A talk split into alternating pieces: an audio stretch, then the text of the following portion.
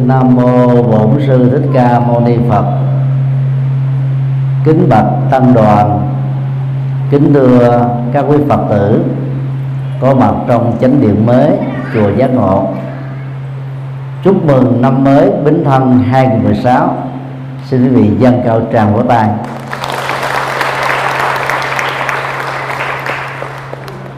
Nhân dịp đầu năm à, Bính Thân 2016 chúng tôi à, kính gửi đến chư tôn đức tăng ni, lời chúc thân tâm an lạc phật sự viên thành, pháp hỷ sung mãn, tịnh độ hiện tiền.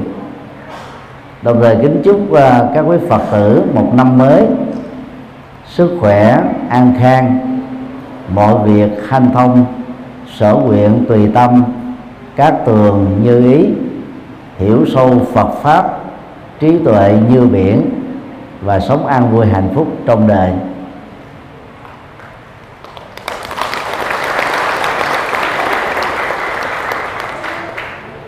Truyền thống Việt Nam từ ngàn xưa có tập tục ăn Tết.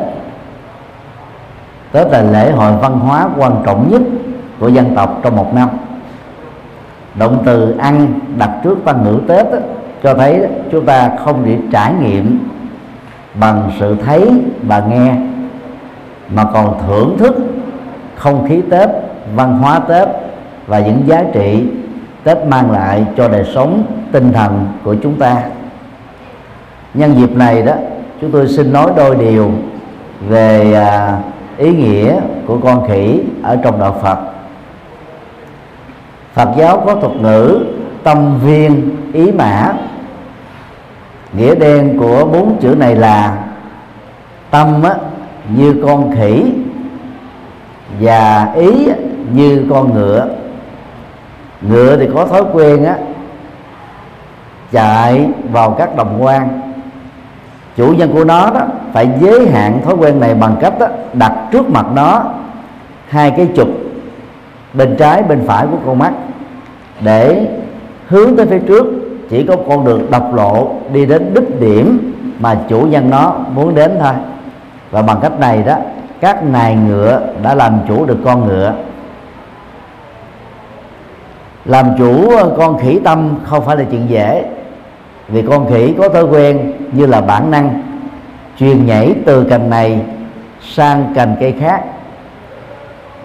Và tính truyền nhảy đó đó, đối với tâm của con người đó, nay đó thì hướng cái này mai đó thì đổi qua cái khác. Từng tích tắc trôi qua thời gian đó, tâm chúng ta thay đổi rất nhanh chóng. Thay đổi bởi hoàn cảnh thay đổi bởi thói quen thay đổi bởi môi trường sống thay đổi bởi những gì mà chúng ta giao tế thay đổi do thiếu lập trường thay đổi do lòng tham tâm sân tâm si và tâm cố chấp. Biết bao nhiêu sự đổi thay ở trong đời theo chiều thời gian và cũng đã tạo ra những bối cảnh, tạo ra những đổi thay về phương diện tâm lý và ý thức. Việc tu học của người phật tử đó làm thế nào để làm chủ được tâm và cởi được tâm để không cho con khỉ tâm đó làm chủ và dẫn dắt mình nữa. Khi để cho con khỉ làm chủ tâm đó, chúng ta có thói quen đó là ký ức về quá khứ theo hai khuynh nướng hoặc hạnh phúc hoặc khổ đau. Ký ức về khổ đau, ta ham nóng nỗi khổ niềm đau thêm nhiều lần nữa. Theo đó, ta đi đọt cảm xúc của bản thân mình để làm cho mình mất cơ hội để trải nghiệm hạnh phúc hiện tiền. Ký ức về những điều à, hạnh phúc, chúng ta rơi vào trạng thái tiếc nuối vì hạnh phúc quá khứ không còn nữa. Nó không phải là hiện thực. Khuynh hướng thứ hai của khỉ tâm đó là chạy nhảy về tương lai.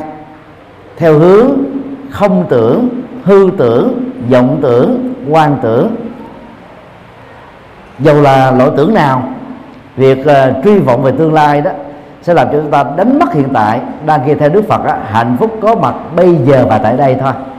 Cho nên tu học theo Phật làm chủ được con khỉ tâm đó chúng ta phải thực tập thói quen làm chủ cảm xúc làm chủ thái độ làm chủ tâm tư làm chủ nhận thức và làm chủ hành vi. Làm chủ cảm xúc á, tức là không để cho cảm xúc của mình á, là chạy theo vui mừng buồn giận thương ghét muốn. Chúng ta sống một cách điềm đạm trầm tĩnh trong các biến cố của cuộc đời. Nhờ đó chúng ta đủ sức thông minh để vượt qua các trở ngại. Làm chủ các phương diện còn lại như là à, cảm giác tri giác tâm tư nhận thức trên nền tảng là làm chủ tâm. Mà làm chủ tâm á, thì chúng ta phải biết rằng là tâm mình á, mới đích thực là chủ nhân của chính mình. Do đó đừng để tâm á, chạy theo cảnh sắc thanh hương vị xuất pháp quá khứ và vị lai. Chúng ta an trụ tâm bây giờ và tại đây từng bước thảnh thơi an lạc hiện tiền do đó thành ngữ um, dừng tâm viên ý mã chỉ cho trạng thái chúng ta làm chủ hoàn toàn cõi tâm. Và người như thế đó thì trong mọi hoàn cảnh sống dầu ở vai trò xã hội nào lớn hay nhỏ tuổi giới tính nam hay nữ hoặc giới tính thứ ba đều được hạnh phúc hiện tiền dầu người đó có thể sở hữu ít hay nhiều các cái gia tài vật chất. Như vậy toàn bộ uh, nội dung tu tập của Phật giáo là giúp cho mỗi người đó làm chủ được bản tâm mình. Hình ảnh thứ hai à, thường được à, khắc họa trong nghệ thuật tạo hình của Phật giáo. Đó là ba con khỉ với ba động tác. Khỉ một á, dùng hai chân trước bịt vào mắt khỉ hai dùng hai tay trước đó, bịt vào miệng. Và khỉ ba đó dùng hai tay đó, bịt hai lỗ tai. Đó là bộ khỉ tam không. Không thấy, không nghe và không nói. Không thấy không phải là mù. Không nghe không phải là điếc. Không nói không phải là câm. Đây là bộ khỉ biểu tượng cho triết lý hành xử của đạo Phật. Trong môi trường xã hội, có nhiều thành phần xã hội khác nhau, mà phần lớn đó, khó mang lại hạnh phúc, niềm vui, nụ cười cho chúng ta. Qua hình ảnh con khỉ bịt vào hai con mắt, Phật giáo với triết lý này đó, gợi mở cho chúng ta về một lối sống. Đó là mắt không để cho nhìn thấy những điều xấu, những điều tiêu cực, những điều sái quấy trên đời. Không thấy đây có nghĩa là không có bị dướng chấp vào nó. Chúng ta biết rõ được tính người A, người B, người C, bao gồm người thân và người dân. Có những giới hạn, có thói quen xấu, chúng ta không bị mất muốn vào đó, mà nỗ lực để giúp cho những người đó vượt qua một cách rất là khéo léo. Không thấy. Những cái xấu không có nghĩa là phớt lờ, vô cảm, bàng quan, vô tư. Thiếu trách nhiệm về cái xấu đang diễn ra. Mà là mắt chúng ta không nhiễm vào cái xấu. Bởi vì con mắt chúng ta để nhìn thấy. Mà khi con mắt nó bị dướng vào cái xấu như là thị phi hay là cái cái cái dơ, cái cái cái dở của người khác, chúng ta đánh mất cơ hội nhìn thấy những cái dở khuyết tật ở chính mình. Do đó đó việc tu học là làm thế nào để khắc phục được những cái yếu kém về bản thân mình trước? Và đồng thời để giúp người khác bằng cách là xây dựng góp ý để vừa đó vượt qua.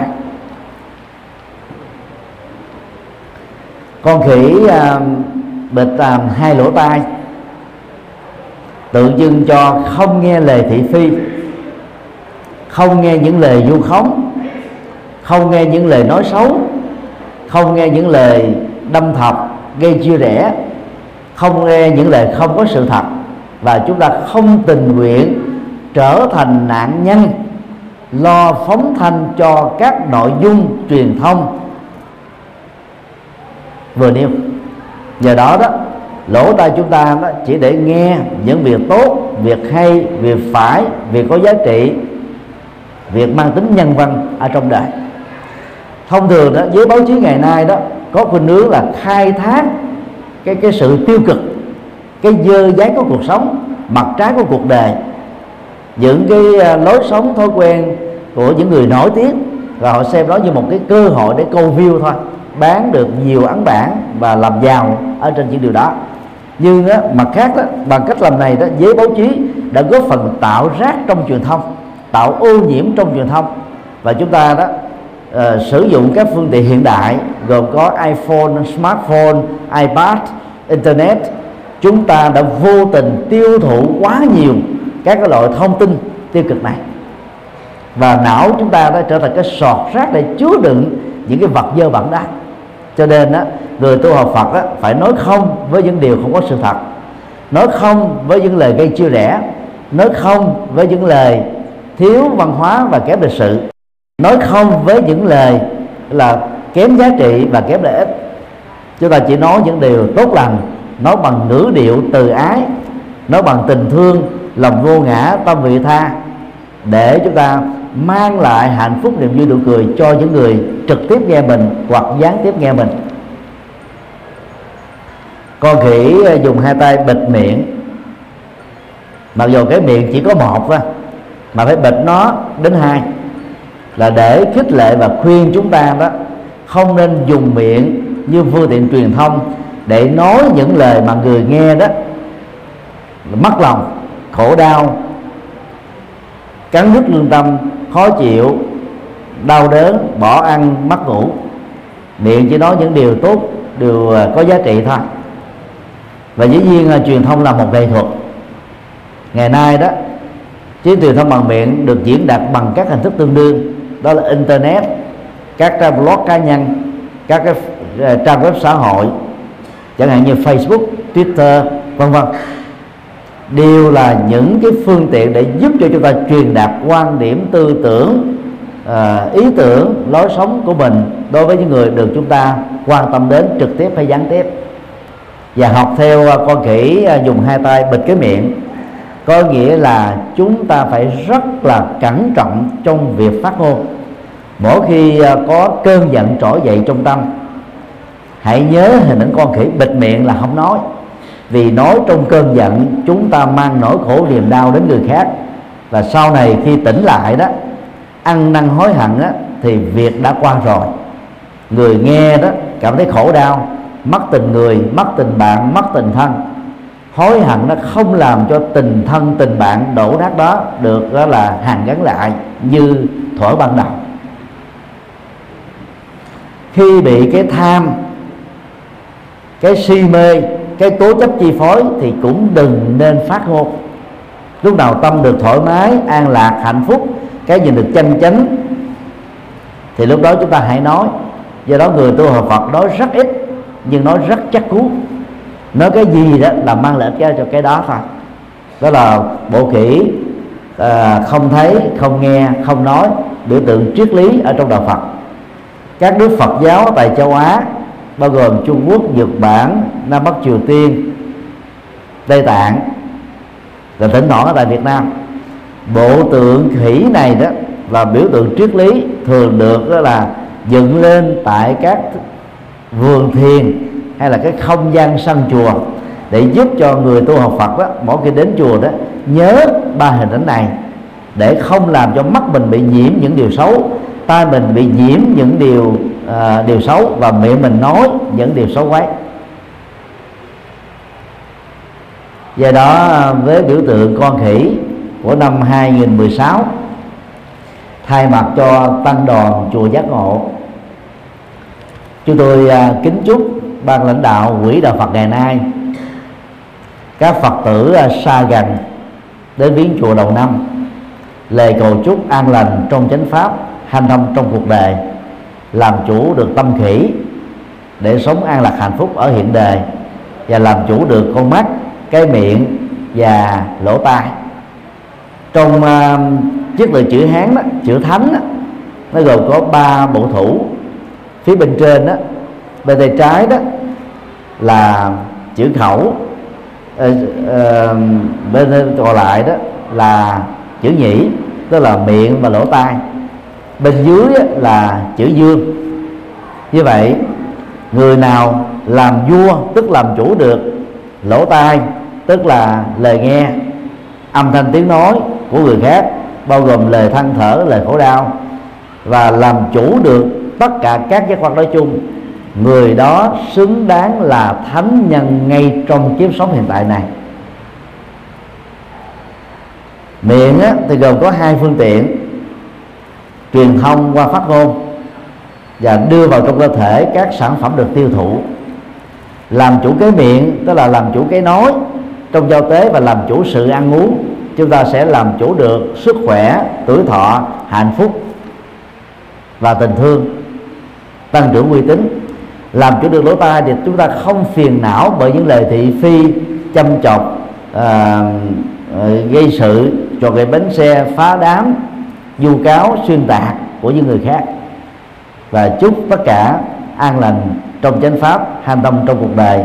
Nam mô quan hệ tạng bồ tát ma ha tát. Nam mô bổn sư thích ca mâu ni phật. Kính thưa um, các huynh đệ đang à, tu học tại chùa giác ngộ. Thể theo uh, truyền thống và văn hóa Việt Nam ngày đầu tiên của tháng mới năm mới được gọi là Tết. Và trong ngày Tết á, thì uh, người dân Việt Nam có thói quen tích cực đi chùa vào ngày mùng 1 và thường bắt đầu từ à, đêm 30 mục đích của việc đi chùa là để à, cầu phúc đầu năm, mang lộc, phước báo về cho bản thân, gia đình, nhằm mà giải quyết các vấn nạn còn tồn động trong năm qua. Chúng ta thấy à, có một khoảng cách lớn giữa à, những lời à, cầu nguyện, chúc nguyện và đời sống hiện thực. Khoảng cách này à, sẽ lớn hơn nếu theo sau những lời nguyện ước. Không có các hành động cụ thể, các việc làm cụ thể, có phương pháp, đúng tình huống, gặp thuận duyên. Và khoảng cách đó sẽ được rút ngắn lại cho đến lúc không còn một khoảng trống nào nữa hết. Điều này chỉ có thể được thực hiện khi mà người có ước nguyện lành vào đầu năm mới hay bất cứ thời điểm nào trong năm, nỗ lực làm có phương pháp đúng với vi trình của nhân quả. Điều đó cũng giống như à, khi đào giếng, đào đến một à, khoảng sâu nhất định nào đó tùy theo cuộc đất nước bắt đầu xuất hiện. Có nơi đó phải đào sâu trên à, 250 mét ở dưới lòng đất mới có mặt nước ngầm. Có nơi chỉ có hai ba mét đó, là nước đã tuôn trào vô tận. Thì tùy theo cái à, cái cái lòng đất mà nguồn nước đó có thể có ít hay có nhiều.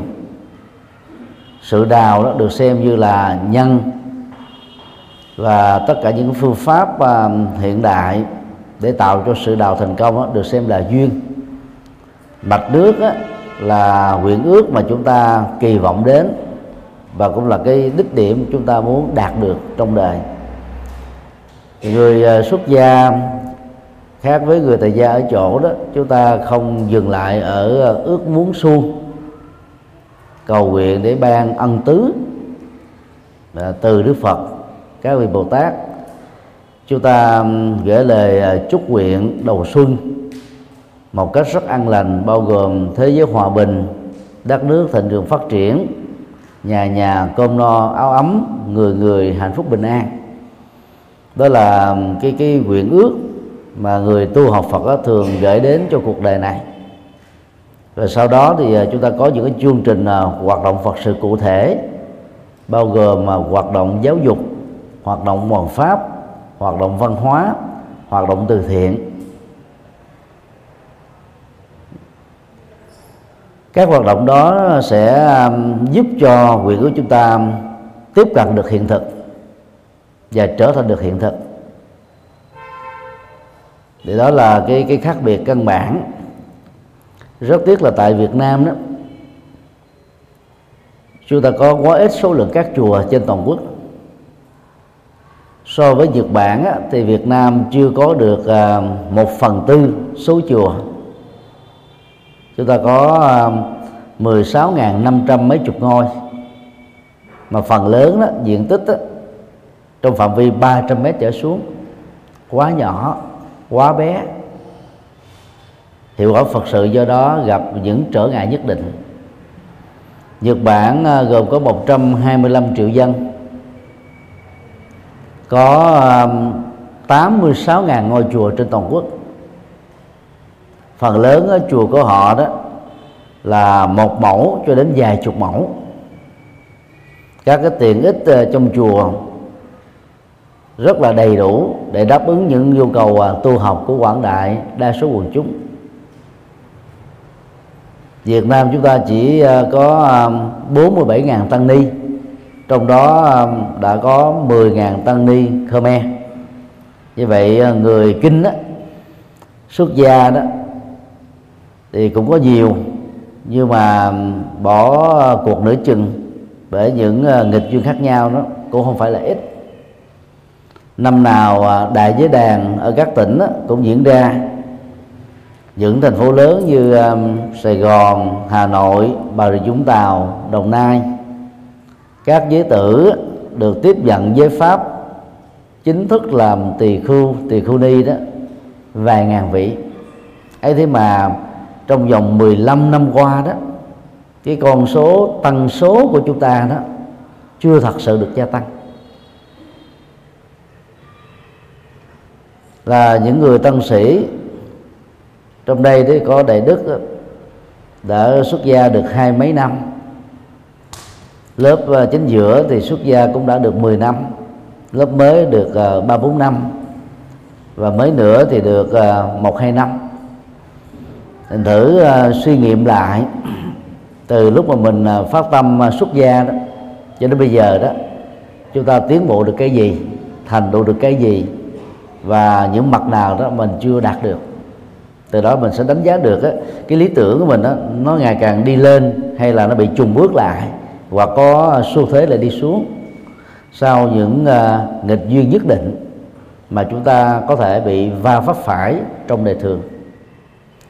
Thái Lan có 400.000 tăng ni. Miến Điện có 800.000 tăng ni.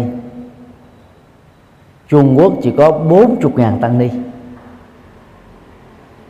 Và Trung Quốc với à, dân số 1 tỷ 3 mà số lượng tăng ni còn thua Việt Nam. Nếu không tính số lượng 80 nhà sư Tây Tạng, và hiện nay đó được ờ, xem như là công dân của họ, thì Trung Quốc có, tất cả chỉ có 120 ngàn tăng ni thôi. Suy nghĩ về những vấn đề này đó, thì ờ, nhiều ờ, lần thầy nghĩ rằng là có thể là do cách thức chúng ta tiếp cận đạo Phật chưa chuẩn truyền bá đạo Phật chưa hấp dẫn ứng dụng đạo Phật ờ, chưa thật sự có kết quả. Từ đó giới trẻ nhất là giới trẻ trí thức ngại ngùng và à, mất đi à, lý tưởng cao quý để trở thành những bậc xuất gia. Và hiện nay đấy cái tồn động lớn nhất không chỉ phật cái việt nam mà phật cái toàn cầu đang va vấp phải đó đó là số lượng người phật tử chân chính. Có chí nguyện xuất trần đó, chọn con đường à, lý tưởng xuất gia ngày càng ít. Các nghi thức đọc tụng à, có thể góp lên à, cái khuynh hướng đó là bởi vì trong các nước nam truyền, nghi thức đọc tụng thì bằng Bali, mà phần lớn đó người ta không hiểu được. Vì đây là một ngôn ngữ cổ kính, văn phạm khó hiểu. Từ ngữ quá sâu sắc, đa nghĩa. Và các nghi thức đó phần lớn là để chúc phúc thôi. Còn những bài kinh triết lý về thế giới quan, nhân sinh quan, xã hội quan, đạo đức quan, tu tập quan, giải thoát quan, hầu như không được phản ánh ở trong các nghi thức thuộc văn hệ Bali tại các nước đại thừa Ấn Độ đó. Thì à, Phật giáo à, đã từ lâu mất gốc. Còn đại thừa ảnh hưởng từ Trung Quốc thì trong đó có Nhật Bản, Việt Nam, Nam Bắc Triều Tiên đó. Đi theo à, thiên hướng Tịnh Độ Tông và Mật Tông. Hơn các trường phái Phật giáo còn lại. Và nghi thức độc tụng của hai trường phái này đó là thiên nặng về tín ngưỡng thôi và đọc những bài kinh tín ngưỡng như thế nhiều đó, thì à, với phật tử tu học đó sẽ không cảm nhận được triết lý cao siêu mà trong bài khai kinh tệ, vô thượng thậm thâm vi diệu pháp, bá thiên vạn kiếp nan tao ngộ, có thể chứa đựng được. Từ việc à, không hiểu do đọc à, âm hán việt cho đến trải nghiệm các nội dung chỉ thuần túy về tín ngưỡng với trẻ đó mất dần cái ờ, cái thao thức lý tưởng để trở thành các bậc uh, xuất gia cao quý. Ngoài ra nó còn có ờ, nhiều uh, nguyên nhân tác động khác. Do đó uh, có sự toàn cầu hóa vốn mang theo chủ nghĩa vật dụng của phương tây tràn vào châu á càng phá nền văn hóa châu á trong đó có nền văn hóa phật giáo. Điểm qua sơ lược như vậy để chúng ta thấy rất rõ rằng là quá trình à, xuất gia tu học Phật đó nó giống như là kim tự tháp à. điểm à, bắt đầu với sơ tâm xuất gia đó rất là nhiều rất đông rất háo hức. Nhưng mà trải qua những năm tháng tu học đó, thì tính loại trừ đó xuất hiện dần và đến, đến đỉnh điểm thì chúng ta thấy chỉ còn lại là một thiểu số thôi. Từ đó mà các tổ à, Phật giáo Việt Nam đó thường gọi à, việc à, thành công trong đề tu với lý tưởng cao quý đó giống như hiện tượng trứng cá bông xoài. Cây trứng cá đó thì bông rất nhiều trái cũng xum xuê một cơn gió thoảng qua đó phần lớn là rơi lịch địch lụi đuổi hết rồi còn bông xoài đó thì rất nhiều. Đậu lại thành trái đó chỉ là một thiểu số thôi. Đó là cái cái cái quy luật đào thải. Nhưng nếu như ờ, chúng ta có lý tưởng lớn đọc được ờ, những bài kinh thể hiện các phương diện triết lý Phật học như ờ, vừa nêu từ những năm tháng đầu đời khi mới xuất gia thì dầu gặp các nghịch cảnh lớn đó, chúng ta vẫn giữ vững được lý tưởng tu học và có thể trở thành người xuất gia rất thành công. Trước nhất là ở vai trò chân nhân, sau đó là hướng lên à, đến à, à, vị thế tiệm cận thánh nhân ở trong kiếp sống hiện tiền này. Thì nhân dịp này thì thầy xin kể một cái câu chuyện dân gian liên hệ đến con khỉ để gợi mở chúng ta một vài suy nghĩ. Một chú khỉ chết do hết tuổi thọ. Ở dưới âm phủ đó chú thị à, đã tìm cách tiếp cận diêm dương. Diêm dương hỏi có việc gì vào ngày cận tết thế này? Chú khỉ à, kính cẩn thưa trình bạch diêm dương. Số là con không muốn làm kiếp khỉ nữa. Con muốn diêm dương á, chiếu cố cho con cho con à, tái sanh làm con người. Diêm Vương trả lời việc này dễ ẹt nằm trong tầm tay và quyền phán xét của ta. Nếu ngươi muốn trở thành à, con người đó ngươi cần phải thực hiện một điều kiện không thể thiếu. Chú khỉ à, gập đầu xuống vái lại diêm dương ba lần ngẩng cao đầu lên với giọng hớn hở bạch diêm dương, điều kiện gì con cũng nỗ lực làm cho bằng được, vì mục tiêu của con là được làm người. Diêm dương phán, này, các lũ ma quỷ, hãy đè khỉ ra, nhổ sạch lông khỉ, thì khỉ mới có thể trở thành người. Lũ khỉ nghe lời phán quyết xấm xích lại, người cầm tay, kẻ cầm chân, người ghi thân nhổ những nhổ đầu tiên trên lông của cơ thể khỉ. Khỉ đau là chúy ché và yêu cầu dừng lại, chịu không nổi. Diêm dương phán rằng, mới nhổ vài nhụm lông khỉ mà ngươi còn chịu không nổi, thì lấy đâu có cơ hội chánh thức làm được con người.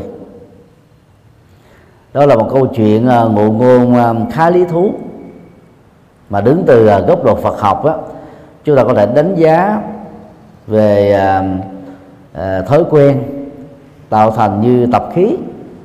Và tập khí đó, đó về bản chất nó giống như là một quán tính gắn kết với mọi chúng loại sinh vật.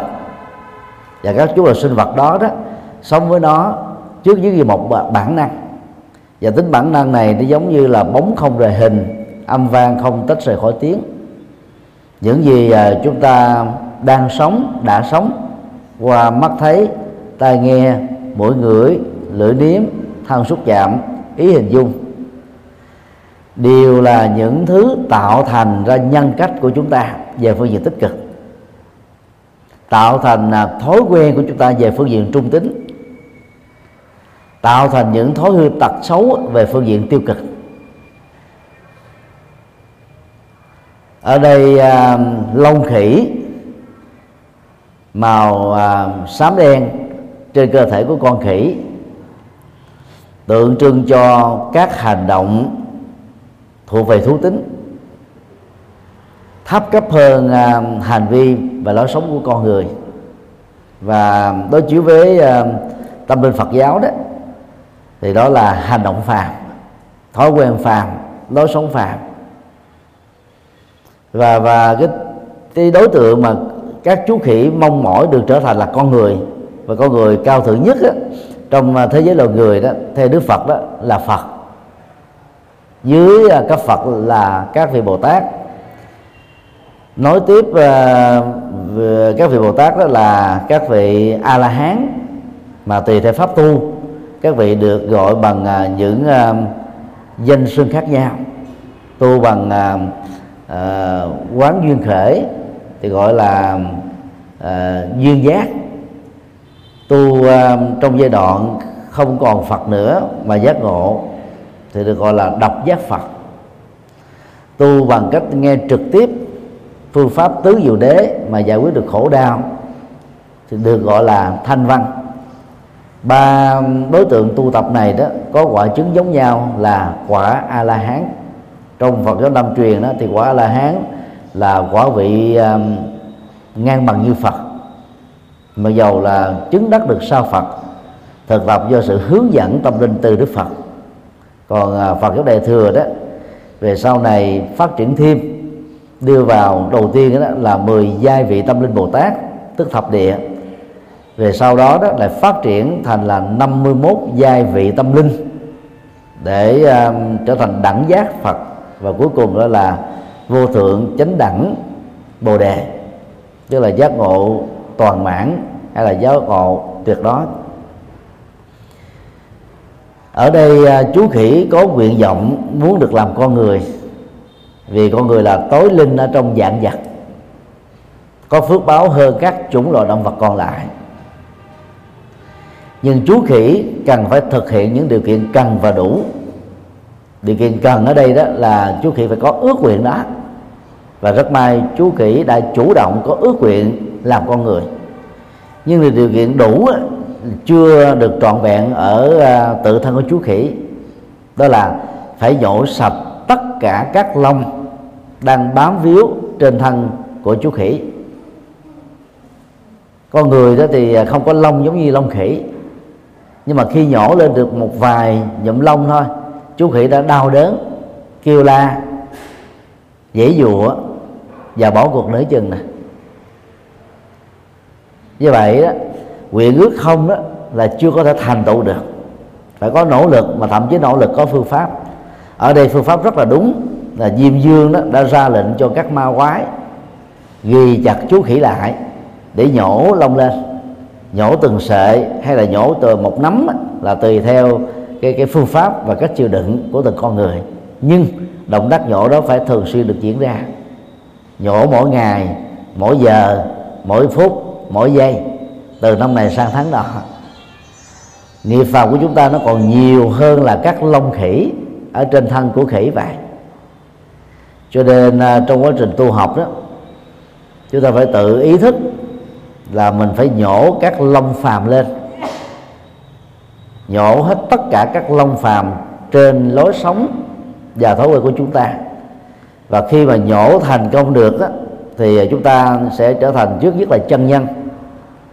Cho đến là tiệm cận thánh nhân mà trong ờ, à, thuật ngữ Phật học Hán Việt dùng à, chữ hướng tức là hướng về hướng đến. Ví dụ như à, chúng ta có quả à, à, tu đà hoàng tư đà hàm a la hàm a la hán thì giữa bốn quả vị đó chúng ta có cái quả hướng, tu đà hàm hướng, tu đà hoàng hướng a la hàm hướng và a la hán hướng. Rồi rộng hơn các vị bồ tát thì chúng ta có là bồ tát hướng. Tức là những người đang trên con đường tiệm cận được quả vị giác ngộ, quả thứ nhất, quả thứ hai, quả thứ ba, quả thứ tư của thánh a la hán rất tiếc là rất nhiều người tu cho chúng ta đó trong quá trình nhổ ra lối sống phàm thói quen phàm nghiệp phàm á, giống như khỉ nhổ lông khỉ nhưng không thành công vì chịu đựng cái đau đớn không nổi. Cái gì à, cũng phải có cái giá của nó. Để có được thành công lớn sự nỗ lực phải lớn phương pháp phải chuẩn sự kiên trì nhẫn nại cũng phải à, à, được duy trì rất là thường xuyên và cao độ.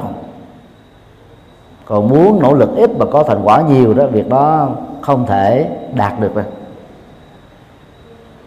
Tất cả các bậc anh tài à, trên thế gian này đó đều là những người nỗ lực khác thường. Và thậm chí cái mức độ nỗ lực của họ đó phải bằng năm cho đến là vài chục lần so với những người bình thường còn lại. Có người đó mạnh dạn chia sẻ điều đó không giấu giếm bất cứ cái gì. Nhưng mà có người người ta không nói những điều này ra để tạo một cái hình ảnh giống như là thánh thiên mà, đặc biệt từ lúc mới ra đời. Cái nền là văn học à, được ờ, Phật giáo Trung Quốc mô tả về à, các bậc à, thánh nhân Phật giáo đó, thường gắn vào trong đó đó những cái văn hào quang, những cái đặc biệt khác thường từ lúc mới lọt lòng. Thực tế đó là những cái phần mà giả sử những cái thêm thắt về sau này thôi. Còn các bậc thánh nào đạt được quả vị thánh nhân á, đều là những con người thật sự nỗ lực có phương pháp đúng với cái quy trình của tứ thánh đế thôi. Không có giải pháp khác. Do đó đó trong quá trình là nhổ à, lông phàm thì à, cái cơn đau trỗi dậy đó thì à, chúng ta có thể à, à, tạm nghỉ giải lao. Một vài phút một vài giờ. Rồi sau đó chúng ta tiếp tục nhổ. Vì cái phận sự của mình là nhổ cho đến lúc nào các lông phàm nghiệp phàm thói quen phàm lối sống phàm sạch trên thì lúc đó đó cái công việc tu tập của chúng ta mới được xem là thành tựu vì là câu chuyện ngụ ngôn ta không nên hiểu theo nghĩa đen về à, các khái niệm các nhân vật được xuất hiện ở trong câu chuyện này. Diêm dương á, trên thực tế là chưa từng hiện hữu. Và cõi diêm dương thường được gọi là cõi âm đó có mặt ở trong nhiều nền văn hóa khác nhau và nhất là văn hóa Trung Quốc mà Việt Nam ảnh hưởng theo ta nghĩ rằng là dưới âm phủ là có 10 điện. Mỗi một điện đó thì có một vua cõi âm phụ trách để à, đánh giá những à, nghiệp ác, nghiệp thiện của con người tạo trong à, suốt một kiếp người. Rồi sau đó mà phân xử, sự thưởng, sự phạt cho con người sau khi chết là được tái sinh.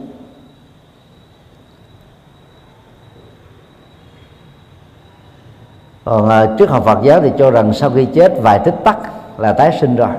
Thì đó là nội dung ở trong à, học thuyết 12 nhân duyên. Ba mắt sức đầu là vô minh hành và thức.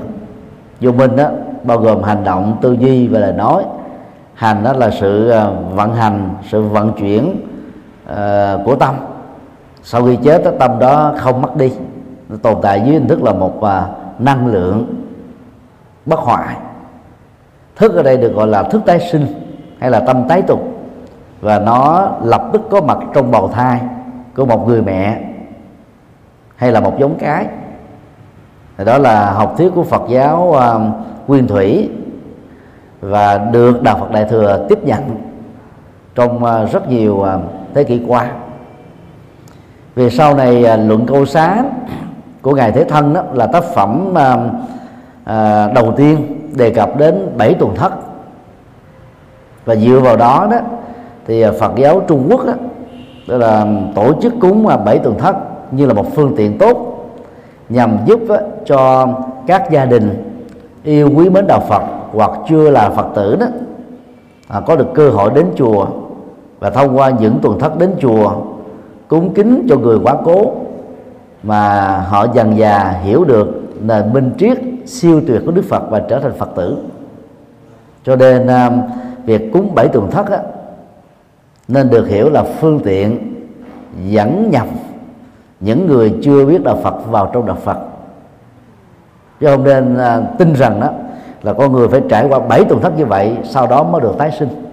Vì cái đó là một cái cái cái lý giải về máy móc hóa. Do đó à, diêm dương là không có thật rồi cái câu chuyện á, liên hệ đến con khỉ nhổ lông lông khỉ mình để cho con người đó là một triết lý mà tất cả chúng ta có thể đưa vào đó để nỗ lực vươn tới những thành công.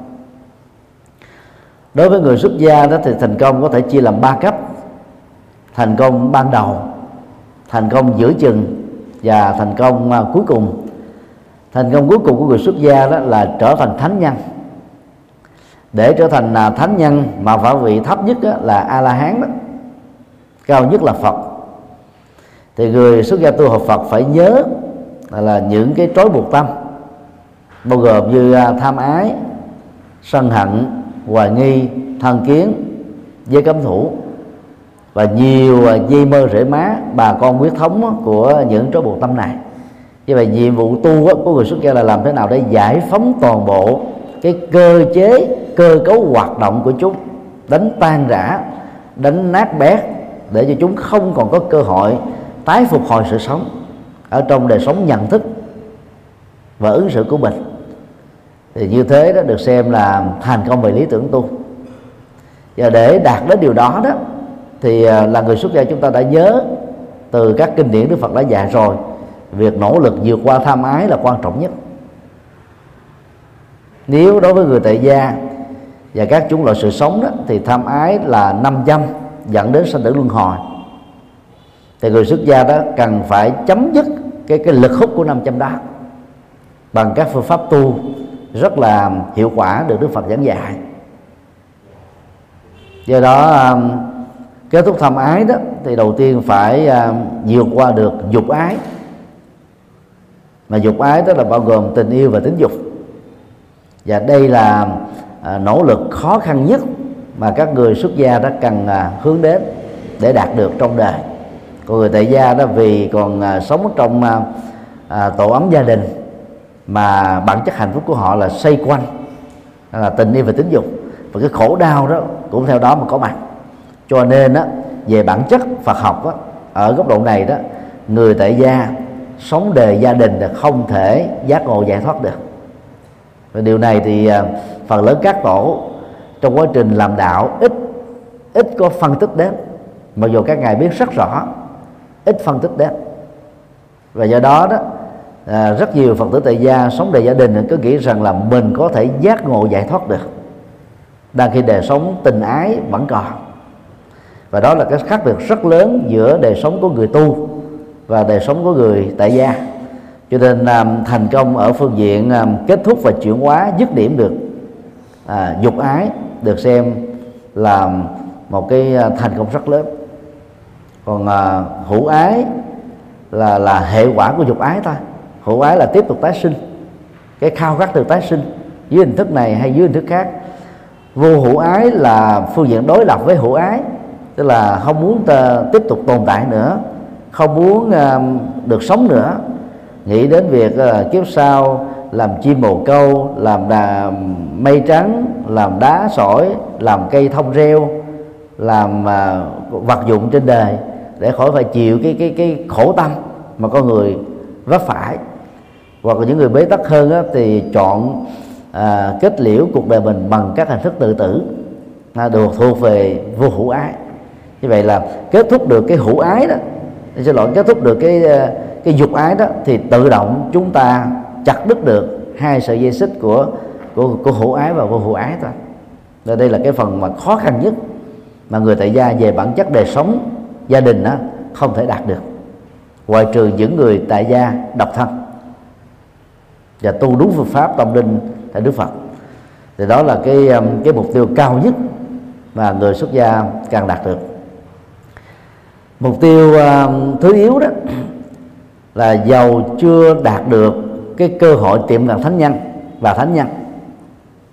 Ít nhất người tại xuất gia đó phải đạt được cái cái cái phẩm chất chân nhân tức là vượt trội hơn những cư sĩ tại gia về phương diện đời sống đạo đức đời sống thiền định và trí tuệ. Và để đạt được việc đó đó thì à, tu học Phật có lý tưởng từ lúc mới phát tâm. Rồi học Phật đó, tại các trường Phật học đến đây để chốn trải nghiệm Phật pháp để giải quyết các vấn đề nỗi khổ niềm đau của bản thân và tha nhân. Thì đây là à, cách mà giúp cho người xuất gia đó trở thành rất hữu dụng rất có giá trị trong đời mặc dù chưa chứng đắc được thánh quả. Bằng à, những à, thành tựu về đạo đức thiền định trí tuệ tham gia các phật sự đóng góp và phụng sự nhân sinh đó, thì khi gặp các hoàn cảnh khó khăn những thách đố những nghịch duyên đó chúng ta đánh giá lại những đóng góp mà mình đã làm. Nhờ đó phát khởi ra cái cái cái nhận thức quan hỷ cho nên chúng ta biết giữ mình lại biết làm chủ chính mình và do đó chúng ta lại tiếp tục đi trên con đường tu học Phật. Còn những người mà không có những cái vai trò đóng góp về Phật sự lớn như cấp quốc tế quốc gia nhỏ như là phạm vi của một ngôi chùa mình đó, thì bà chỉ lo có chuyên tu không đó thì khi mà gặp các nghịch cảnh đó, chúng ta thường đối chiếu lại là mình không có được cái gì hết chưa phụng sự gì ai hết đó. chúng ta dễ chán nản dễ mất phương hướng dễ ra đề à, bỏ gánh nửa chừng hay là bỏ cuộc nửa chừng cho nên trong quá trình à, hướng đến cái cái à, thánh quả mà đôi lúc nó trải qua nhiều chục kiếp hay là nhiều trăm kiếp chúng ta phải cam kết với chính mình trở thành tăng sĩ hữu dụng. Chứ nhất phải hữu dụng cho chính mình và hữu dụng cho những người thân đã hy sinh cho phép mình được đi tu. Và dĩ nhiên là phải hữu dụng cho cuộc đời qua các hoạt động Phật sự. Ba tượng Phật ở trong à, chánh điện Phật, ở chùa Giác Ngộ đó, nhắc nhở chúng ta về à, chủ nghĩa nhập thế của đạo Phật thiền định là biểu tượng uh, kết thúc nỗi khổ niềm đau mà người tu học Phật cần phải thực tập xúc địa đó là tiếp xúc với trái đất hiểu theo nghĩa bóng là đi vào cuộc đời vì tu sĩ nói gót chân hoàng hóa của Đức Phật truyền bá ánh sáng chân lý kết thúc các mê tín và chặt đứt tất cả các xiềng xích của nỗi khổ niềm đau còn chuyển pháp luân đó là phương pháp tâm linh quan trọng nhất của Đức Phật. Được trình bày qua bốn bước. Bước một thừa nhận nỗi khổ niềm đau. Bước hai truy tìm nguyên nhân khổ đau. Bước ba trải nghiệm niết bàn hạnh phúc tuyệt đối. Và bước bốn là thực tập bát chánh đạo như là con đường dẫn đến các kết quả này. Thì bộ tượng um, thiền định xúc địa và chịu pháp luân đó thể hiện chủ trương nhập thế của đạo Phật rất tiếc là khi đạo Phật có mặt ở tại à, Trung Quốc, Việt Nam, Nam Bắc Triều Tiên, Afghanistan, Pakistan, Iran, Iraq đó, thì chỉ có những nước như là à, Afghanistan, Pakistan, Bangladesh, Iran, Iraq á, là giữ được cái phong cách bộ tượng ba này. Còn Trung Quốc, Việt Nam, Nhật Bản, Nam Bắc Triều Tiên đó là quên đi tượng à, uh, xúc địa và chịu pháp luân phần lớn trong điều Phật đó chỉ giữ lại tượng à, thiền định thôi. Cho nên đó, từ đó đó việc mà mình thờ tượng đó, nó cũng ảnh hưởng đến cái cách tu của mình. Thờ à, tượng thiền định thì chúng ta chỉ nghĩ đến việc chuyên tu đó. Và phân hướng đó, đó là tu rụt tu rỉ. Nhiều chùa cắt ở rừng sâu núi cao chỉ tốt cho việc chuyên tu nhưng mà không tốt cho việc nhập thế. Đang khi đó 45 năm hoàng hóa của Đức Phật về phương diện lịch sử đó thực tế đó ngài chưa có đầy một năm ở núi linh thú. Mà núi linh thú đó nó còn thấp hơn là núi uh, uh, yên tử ít nhất là 10 lần. Và chùa Trúc Lâm ngôi chùa đầu tiên được Đức Phật tiếp nhận từ việc hiến cúng của vua Tà Bà Sa La đó cách núi linh thú chưa đầy ba cây số. Đức Phật đã không ở núi linh thú nữa đời sống du mục mỗi ngày ngủ dưới gốc cây như uh, trên 42 chương và tăng chi mô tả đó nó không còn nữa. Sau khi ờ, ngôi chùa đầu tiên được thành lập như vậy là từ đời sống du mục mà vốn ờ, không có sự lựa chọn khác trong giai đoạn đầu mới thành thành lập đạo đến đời sống thiết chế tăng đoàn đó nó là một cái quá trình của lịch sử. Chúng ta phải ghi nhận điều đó. Nhưng mà rất nhiều người đó không thấy được cái sự phát triển này của đạo Phật chính trong thời của Đức Phật từ năm thứ hai giác ngộ trở đi và cứ ờ, hình dung rằng là tu sĩ phải ngủ dưới gốc cây, ngủ ngoài rừng, ngủ trên núi. Cho nên đó là xây chùa to Phật lớn ở rừng sâu núi cao, thật sự không có lợi ích cho cuộc đời nhiều. Các à, ngôi chùa được Đức Phật cư trú trong các mùa ăn cư suốt 45 năm điều cách các cái thành phố lớn vào thời đại của ngài đó, nhiều nhất là 3 cho đến 5 cây số điều đó cho thấy à, tinh thần nhập thế của Đức Phật là rất lớn. Nếu chúng ta tạm lấy cái con số so sánh này 49 ngày thiền định miên mặt dưới cội bồ đề để dẫn đến sự giác ngộ của Đức Phật, và 49 năm theo Phật giáo Trung Quốc, hay 45 năm theo Phật giáo truyền thống đó, Đức Phật à, độ sinh. Thì cái thời gian lên núi chỉ có 49 ngày mà thời gian xuống núi đến đến 49 năm, hay 45 năm chúng ta mới thấy rất rõ là tính nhập thế chủ trương nhập thế của Đức Phật là rất lớn. Và nhập thế của Đức Phật đó là có mục đích rất rõ. Này các đệ tử mỗi người đi một hướng đừng đi trùng lập nhau. Hãy đi vì phúc lệ vì an lạc vì hạnh phúc cho số đông cho nhân loại này.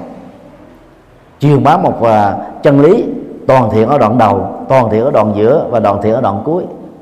Đó là chủ trương rất rõ của đức phật như vậy cái vai trò chính của tu sĩ là gì? Truyền bá chân lý. Nó giống như vai trò chính của bác sĩ là gì? Chẩn đoán bệnh và điều trị bệnh. Như rất tiếc đó trong lịch sử mấy nghìn năm có được bao nhiêu các vị tân sĩ làm đúng vai trò này? Phần lớn chúng ta chỉ mới dừng lại ở vai trò tín ngưỡng mà một cái cái cái bước ờ, uh, thiềm cấp ban đầu để dẫn dụ phật tử vào đạo. Như vậy rồi đó phần lớn chúng ta dừng lại ở tính phương tiện đó thay vì ta phải có trách nhiệm tháo dỡ các phương tiện mà mình đã dựng lên cũng giống như chúng ta phải tháo dỡ các giàn giáo cốt pha. Sau khi đó ngôi nhà đã được chúng ta xây dựng thành công về phương diện nội thất và hoàn công. Từ đó đó rất nhiều các tu sĩ cứ nói rằng là tôi chuyên tu nhưng mà không biết tu cái gì vì có trải qua Phật học đâu mà biết mà tu. Cho nên đó, chúng ta rơi vào là tu tín ngưỡng tu theo cái, cái tập tục được từ thế hệ này truyền cho thế hệ kia thế hệ kia truyền cho thế hệ nọ thôi. Còn chúng ta ít tu đúng theo tinh thần Phật dạy đó là hoàn thiện đạo đức hoàn thiện thiền định và hoàn thiện trí tuệ. Trí tuệ vẫn là quan trọng nhất mà và với vai trò trí tuệ đó các vị tăng sĩ mới truyền bá chánh pháp toàn thiện đoạn đầu đoạn giữa và đoạn cuối được. Còn nếu như chúng ta không trải qua cái cái quá trình đào luyện bài bản này đó ngoài trừ một thiểu số chưa đầy đầu ngón tay tất cả còn lại sẽ bị thất bại thôi. Cho nên à, hôm nay à, ôn lại cái câu chuyện à, ngụ ngôn khỉ muốn làm người mà yêu cầu á là phải nhổ lông hết ở trên thân mình vì con người không có lông khỉ. Chúng ta liên tưởng đến việc là nhổ à, các hành động phàm nghiệp phàm thói quen phàm lối sống phàm để trở thành những vị xuất gia chân chính có lý tưởng cao quý, có các hành động phụng sự nhân sinh. Và vì đó đó, tự thân của các huynh đệ mới xuất gia, cần phải cam kết với chính mình, tôi phải trở thành tu sĩ hữu dụng.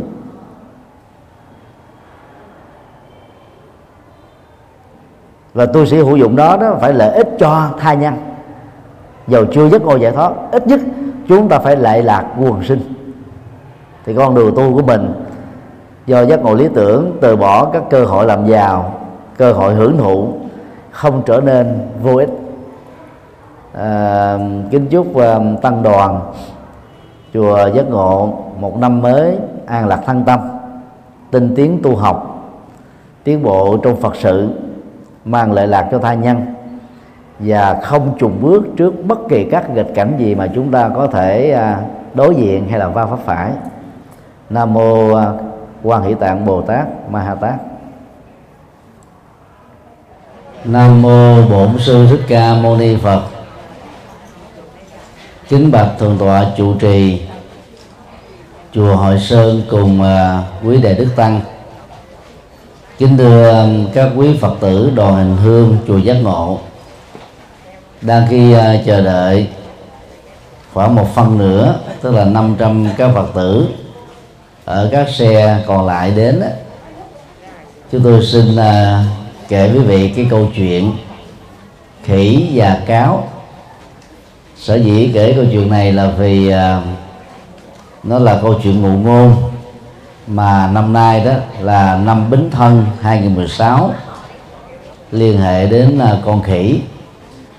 Trong 12 loài vật đó con khỉ được xem là thông minh nhất có cấu trúc sinh học đó, gần giống với con người nhất và có một số chủng kỹ à, đặc biệt đó có cấu trúc và ADN gần như là giống 94 cho đến 98 phần trăm so với con người.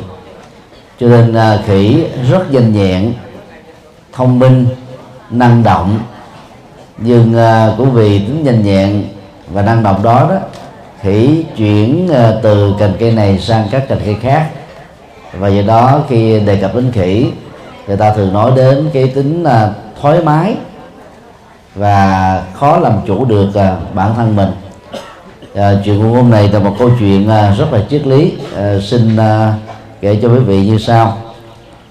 Trong vũ hội rừng xanh nhờ những bước nhảy điêu luyện và dáng vẻ linh hoạt khỉ đã được tôn lên làm vua của rừng xanh. Thấy vậy, cáo vô cùng tức tối, luôn mong có một cơ hội để đổ, lật đổ dương miệng của loài khỉ. Hôm đó, phát hiện ra cái bẫy kẹp một miếng thịt to ở bên vệ đường. Cáo dội vàng mời vua khỉ đến. Nó chỉ vào muốn miếng thịt thơm phức. Trong bẫy nói một cách ngọt ngào. Đại dương, ở đây có món quý. Con chẳng dám ăn. Chỉ mình ngài mới xứng đáng được ăn món quý này. Khỉ đang còn sai, phấn khích men, vừa được đăng quang nên chẳng nghĩ ngợi gì. Chạy ngay đến lấy miếng thịt. Nó bị sai chân vào bẫy. Đau đớn, khỉ lúc này mới hiểu ra. Nó lớn tiếng mắng giết cáo rằng, mi thật là đồ nham hiểm, ta có gì đâu mà mi lại nhẫn tâm hại ta. Cáo đắc ý chửi lại, đồ ngu, chỉ có việc như thế mà mi cũng không biết, thế mà còn dám làm vua nữa hay sao? Đây là một câu chuyện à, ngụ ngôn nói về à, quyền lực chính trị, sự lật đổ à, giữa những người tham gia và tranh giành quyền lực những cái bẫy mồi mà giới chính trị thường sử dụng đó để à, lật đổ hạ bệ và thay thế lẫn nhau. Thì cái câu à, chuyện à, cáo và khỉ này đó gợi chúng ta một số bài học như sau. Thứ nhất, con đường đi đến quyền lực. Trong câu chuyện này đó, khỉ đoạt được dương miệng làm vua đó chỉ vì hai yếu tố thôi thứ nhất là dáng vẻ linh hoạt. Và thứ hai là vũ điệu rừng xanh. Nhờ à, cách à, truyền cành từ cây này sang cây khác một cách ngoạn mục tạo ra các giá trị thưởng lãm cho các loài thú ở trong rừng mà khỉ đó đã chiếm được trái tim và sự bầu chọn của à, các loài thú vật khác để chính thức trở thành vua của sơn lâm. Với hai điều kiện đó đó khỉ đã trở thành vua và do vậy đó cái tiêu chí để chọn người tài trong à, thế giới của động vật qua câu chuyện nguồn ngôn này đó là quá thấp. Đang khi đó chúa sơn lâm đích thực ở uh, nhiều nơi đó là sư tử. Ở một số nơi thì lại là con cọp. Việt Nam Trung Quốc đó, trong rừng không hề có sư tử nên cọp được xem là chúa sơn lâm. Như vậy ở trong ờ, kinh Phật đó dùng hình ảnh của con sư tử để chỉ cho chúa sơn lâm. Và ngài tức là đức phật đó cũng sử dụng hình ảnh của con sư tử để chỉ cho ngài. Tức là khi ờ, chân lý của ngài là tứ diệu đế đó được cắt cất lên giống như tiếng sống của con sư tử thì tất cả thú muôn rừng đó đều cút đuôi bỏ chạy. Ngay cả là con voi to lớn đó cũng hoảng hốt. Như vậy à, chú khỉ đoạt được cái ngôi quyền lực đó chỉ vì cái sự khôn khéo, lấy lòng người thôi. Để trong mỗi tổ chức dầu là chính phủ, xã hội, dân sự, hay thậm chí là trong các tổ chức tôn giáo, thì thỉnh thoảng nó cũng có những cái hiện tượng tương tự là người lên nắm vai trò chính không phải là do tâm tài và đức mà mình có. Nhưng mà do cái khéo léo do cái cái, cái nghệ thuật bằng lòng làm cho người khác hài lòng với mình và đạt được cái ờ, vai trò quan trọng này. Nhưng cái um, bi kịch đó, của câu chuyện nó nằm ở chỗ đó là khỉ không đủ tài đức để lãnh đạo chúa sơn lâm cho nên đã tạo ra những cái sự nghi kỵ những cái um, à, tranh đoạt quyền lợi mà cuối cùng đó khỉ rơi vào cái bẫy chết.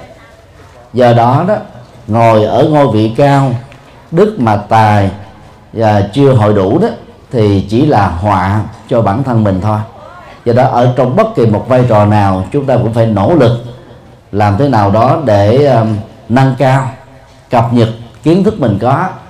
Và thậm chí cũng phải nâng cao và cập nhật cái tâm của mình để cho mình trở nên cao thượng hơn vĩ đại hơn bao dung hơn lượng thứ hơn từ bi hơn và trong mọi tình huống đó chúng ta không nên đắc ý à, hài lòng với à, à, những nỗ lực mà mình à, à, đã đạt được. Chúng ta phải tiếp tục tinh tấn ba la mật như đức phật đã dạy trong kinh.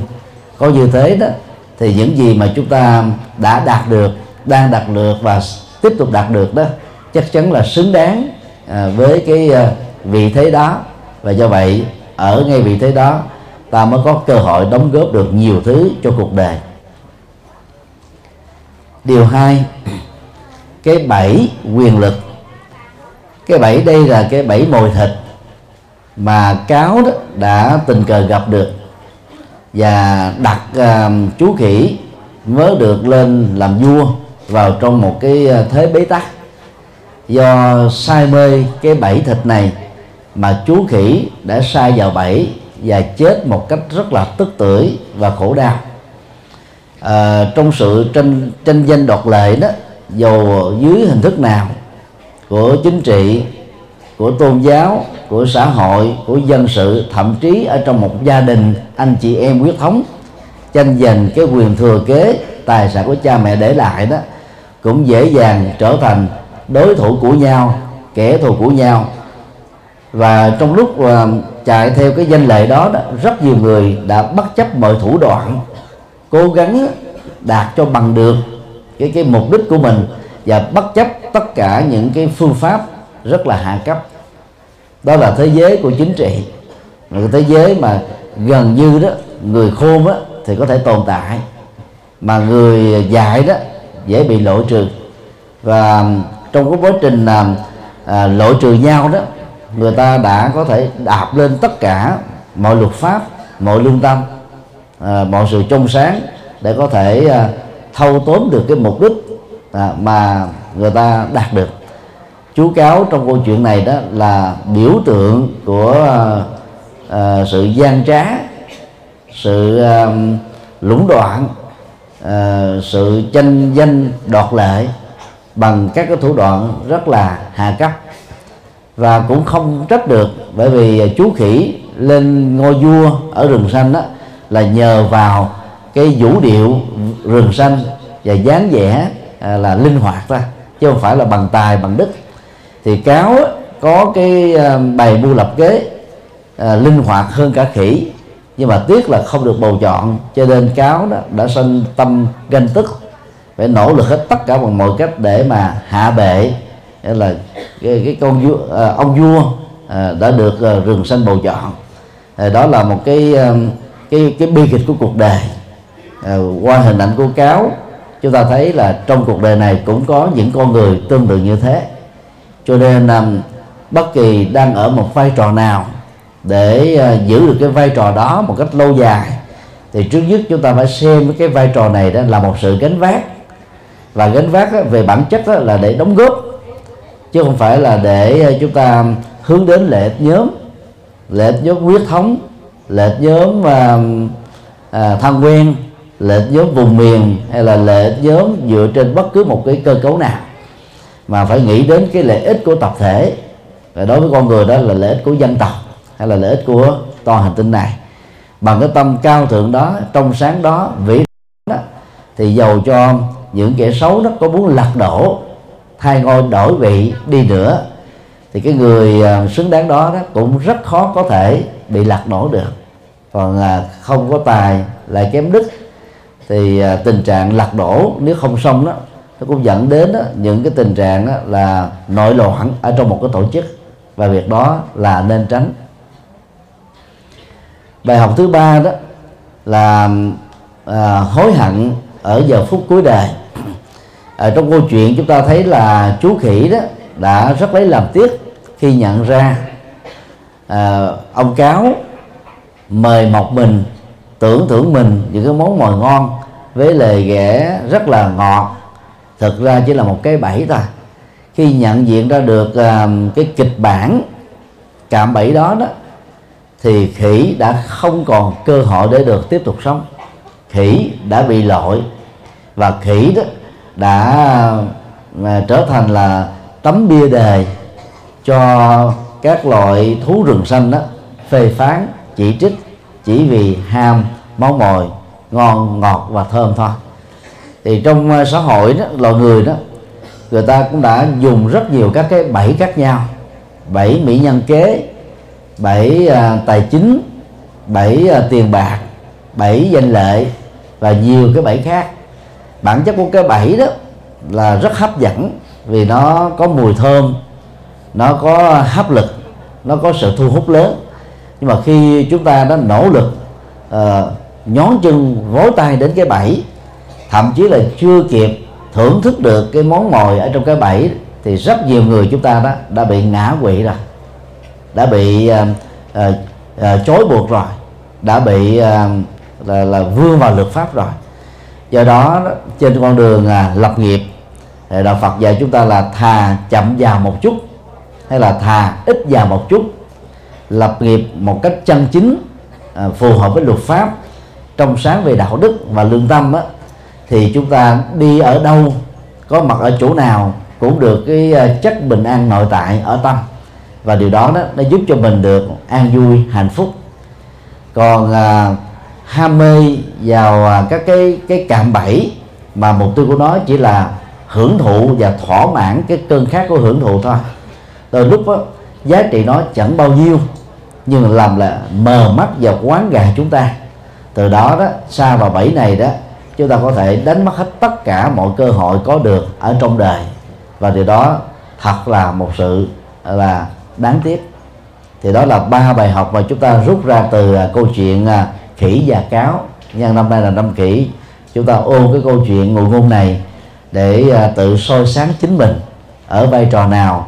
Chúng ta nên thể hiện trọn vẹn cái trọng trách à, cái cái cái sự gánh vác để đóng góp ở vai trò đó và có như thế đó, thì về sau này đó, khi vai trò đó nó không còn nằm ở trong à, vị trí của mình nữa, chúng ta không tiếc nuối, không có tức tối, không hờn ganh, không hận thù không loại trừ để cho cuộc đời này đó nó trở nên là một cái môi trường hòa bình đáng sống và sống một cách hạnh phúc. Nam mô bổn sư thích ca mâu ni phật. Kính bạch uh, thượng tọa thích uh, quảng phú trụ trì chùa kỳ quan. Thưa các quý phật tử đồ hành hương chùa giác ngộ. Chúng ta đang có mặt ở tại chùa Kỳ Quan nơi mà cách đây 8 năm á, chùa bắt đầu được là động thổ khởi công. Đoàn à, hành hương chùa chúng ta cũng đã đến à, thăm viếng chùa Kỳ Quan này vài ba lần rồi. Và đây là lần thứ ba. Khi tới đó là toàn bộ cái khu chánh điện đã được uh, hoàn tất rất là trang nghiêm rất hiện đại rất hùng tráng. Có lẽ đây là ngôi chùa đầu tiên bên cạnh kiến trúc hiện đại bốn vách tường đó hoàn toàn bằng kiến. Rất là đáng thắng phục xin quý vị dân cao tràng vỗ tay. Nhân dịp này à, chúng tôi xin à, à, đọc một câu chuyện có tựa đề là chuyện hầu công. Nói về à, người nuôi khỉ và cái hậu quả bi đát của ông hầu công này tại nước châu, trung quốc, có một ông lão sống bằng nghề nuôi bầy khỉ để chúng làm việc cho ông. Người nước châu gọi ông là hầu công, tức là ông chủ của đàn khỉ. Mỗi buổi sáng, ông tụ họp bầy khỉ trong vườn, ra lệnh cho con già nhất chỉ huy đàn khỉ lên núi để hái hoa quả. Ông có luật là mỗi con khỉ phải nộp cho ông 10% số hoa quả hái được trong ngày. Con nào phạm luật sẽ bị đánh đòn không thương tiếc. Tất cả lũ kỹ đã phải chịu đựng, không dám một lời kêu than. Một ngày nọ, một con khỉ nhỏ hỏi chúng bạn, có phải ông già chủ của chúng ta trồng tất cả các cây ăn trái trên núi không. Đám khỉ đồng thanh trả lời, hoàn toàn không. Cây ăn trái mọc tự nhiên trên rừng trên núi. Chú khỉ hỏi tiếp, nếu không có phép của ông chủ, thì chúng ta không được hái trái sao? Đám khỉ trả lời, mình vẫn hái được chứ. Chú khỉ nhỏ lại tiếp tục hỏi, thế thì tại sao chúng ta phải phụ thuộc vào ông già.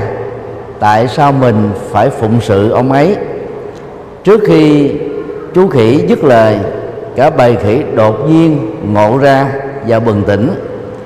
Ngày tối hôm ấy, chờ khi ông lão ngủ say, bầy khỉ đã phá củi sổ lòng.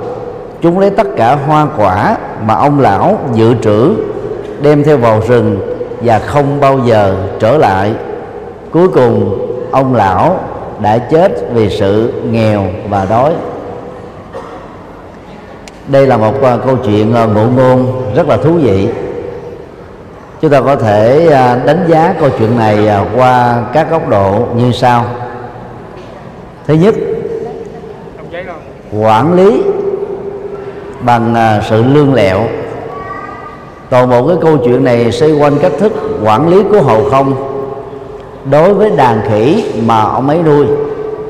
Dĩ nhiên ở đây đó, bằng sự khéo léo, ông ra lệnh cho các con khỉ già, khỉ tráng niên, khỉ trung niên, khỉ thanh niên mạnh khỏe hơn các con khỉ còn lại, quản lý cả một đàn khỉ. Và nhờ sự quản lý, dây chuyền mang tính hệ thống từ trên xuống dưới mà ông lão ấy không cần phải tốn lao lực gì hết sở hữu được 10% tổng số hoa quả do đàn khỉ hái được ở trong ngày người ta xem à, cái cách thức à, quản lý đó đó là là bằng cái sự khéo léo thôi chứ không à, bằng cái nỗ lực của bản thân mình. À, hay nói cái khác đó là dùng chất xám à, khôn ngoan khéo léo để làm cho mọi người đó được đặt vào trong quỹ đạo đúng với sở trường đúng với năng lực của họ mà theo đó đó công việc được thành tựu một cách mỹ mãn. Đối với nhãn quan của chú khỉ nổi loạn thì ông hầu công á, là người lương lẹo. Quản lý họ bóc lột sức lao động của họ trừng phạt họ nếu họ không làm đúng cái chỉ tiêu được đặt ra và không nạp 10% à, số hoa quả được xem đó là lệ tức cho người quản lý của mình. Và do vì nghĩ rằng là đây là cách thức quản lý lương lẹo chú khỉ đó đã khéo léo đặt những cái câu hỏi cho chúng bạn khỉ của mình đó đưa ra những cái câu trả lời. Và trong những cái câu à, trả lời đó thì nó nó nó toán lên được một cái nhận thức mà chú khỉ này nghĩ là là làm cho các bạn của mình được bừng tỉnh cây ở trên rừng không do ông lão trồng ra nó mọc lên tự nhiên. Và khi mình hái cây trên rừng hoàn toàn đó là không lệ thuộc vào cái ra lệnh hay không ra lệnh của ông chủ. Và do đó cái kết quả mà đàn khỉ nhận ra rằng là chúng ta không nên tiếp tục lệ thuộc vào ông chủ chúng ta hãy tự làm chủ bản thân mình. Và bằng cách đó đó đàn khỉ đó đã phá chuồng à, trở thành là những con khỉ tự do sống một cách đó là vô tổ chức. Và do vậy đó là chúng um, tự tung và phá nát hết những cái cánh rừng ăn toàn bộ hoa trái sạch trơn mà không có cái cái cái phần tích trữ hay là dự trữ về sau này. Và hậu quả là là ngoài cái cái à, tác hại đó đó thì đàn khỉ cũng dẫn đến cái hậu quả nghiêm trọng khác là ông chủ nuôi chúng đó bị thất thu và thậm chí là chết ở trong sự nghèo và đói khát. Chúng ta tạm gọi đó là cuộc khởi nghĩa của đàn khỉ chống lại chủ nhân của mình. Thì đó là một điều rất là đáng tiếc.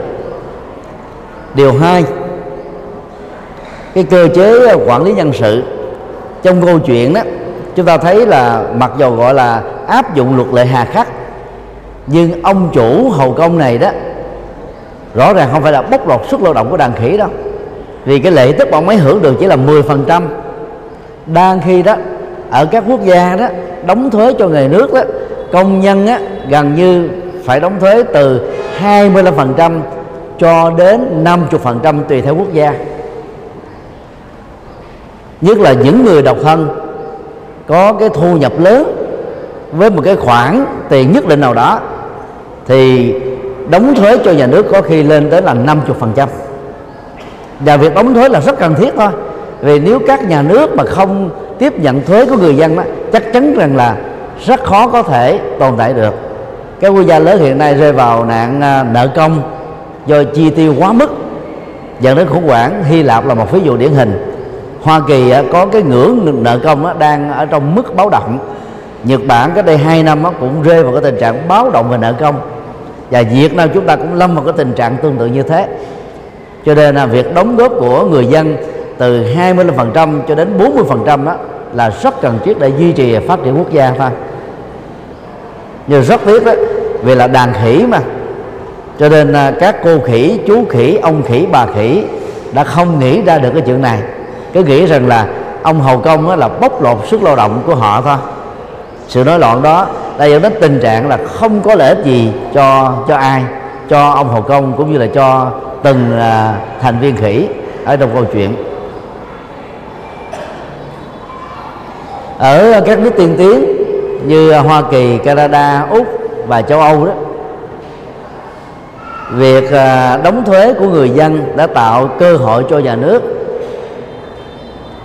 làm vững hệ thống an sinh xã hội của họ cho nên ở phương tây đó người ta có cái cái thành ngữ thế này nè. Lao động là vinh quang lang thang không hề chết đói. Là vì có nhà nước lo thậm chí có nhiều chính sách nhà nước đó người à, thất nghiệp đó hưởng được trợ cấp nhà nước khoảng 60% so với đồng lương thấp nhất của nhà nước đó trả cho công nhân của họ.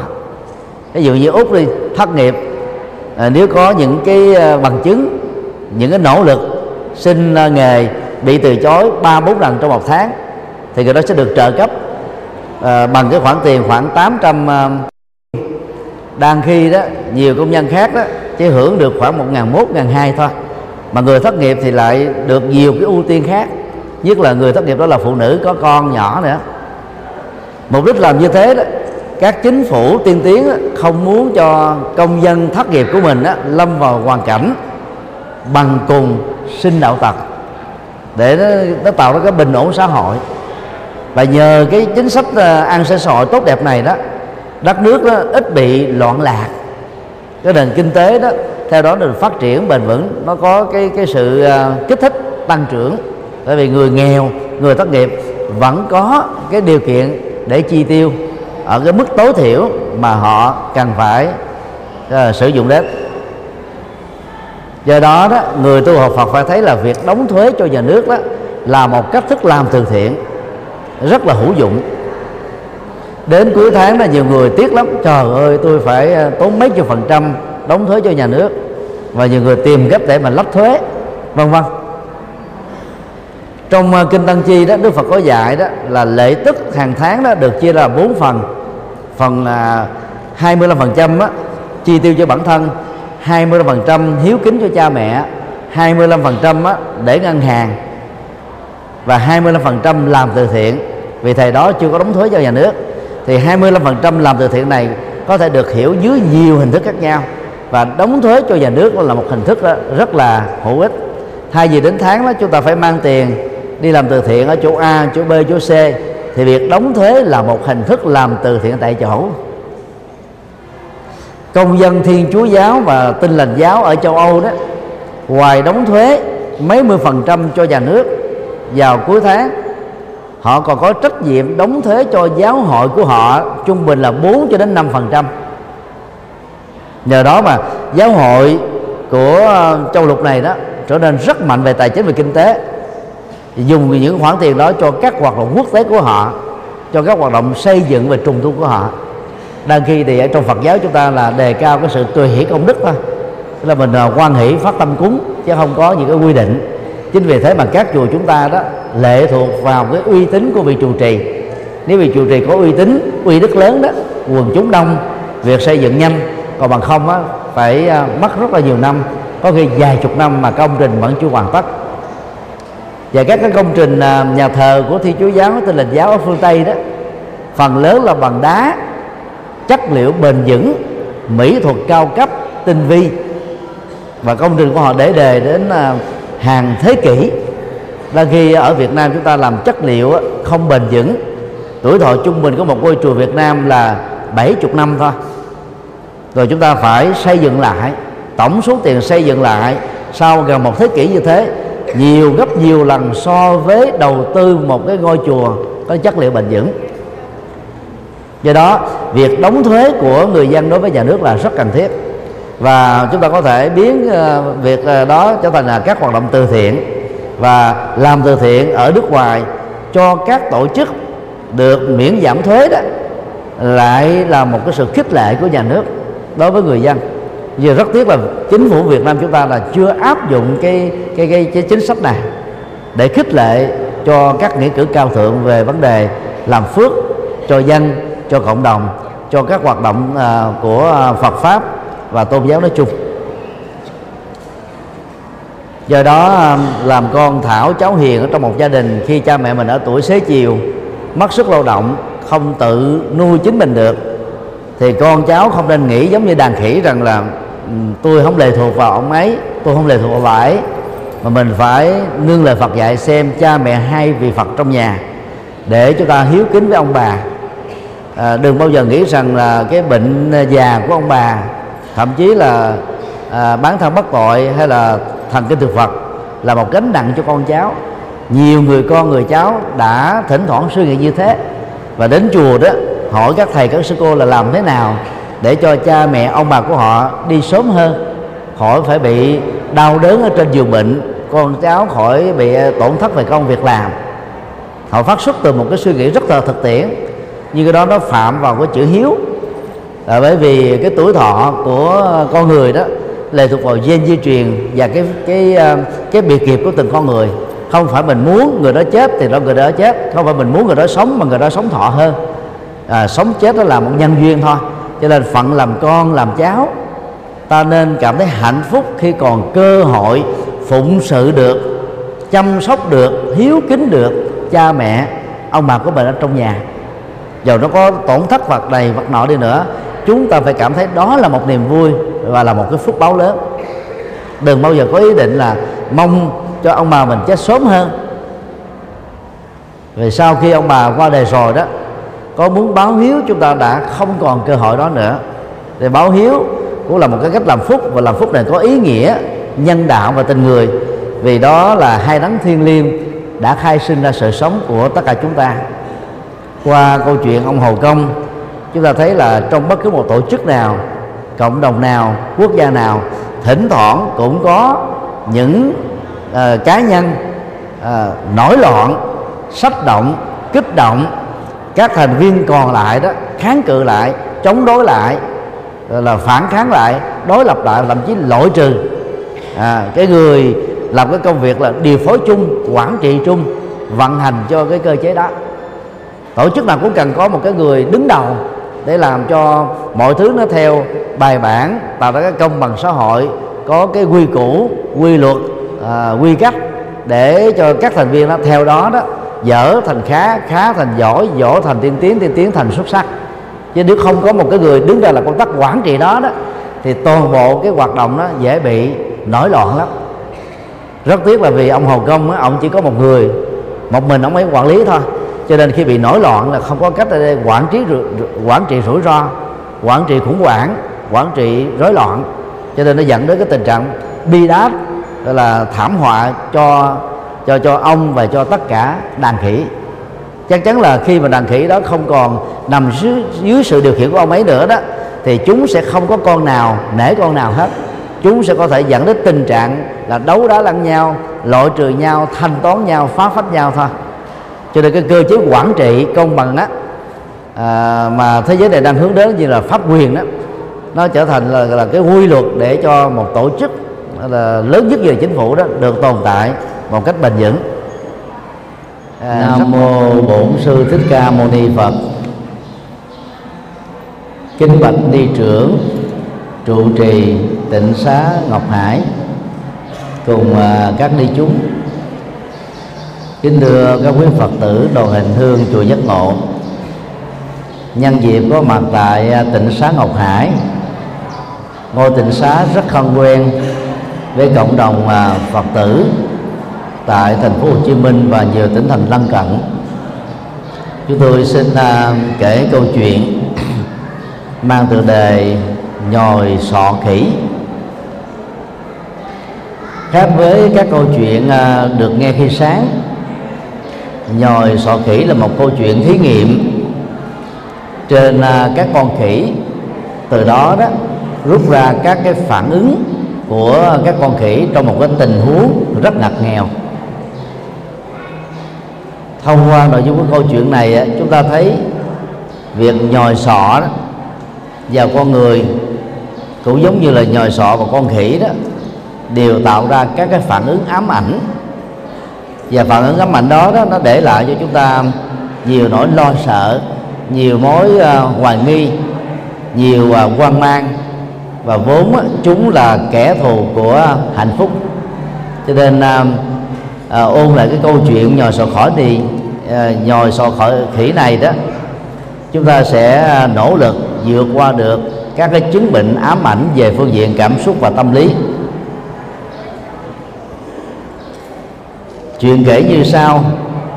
Có năm con khỉ bị nhốt trong một căn phòng.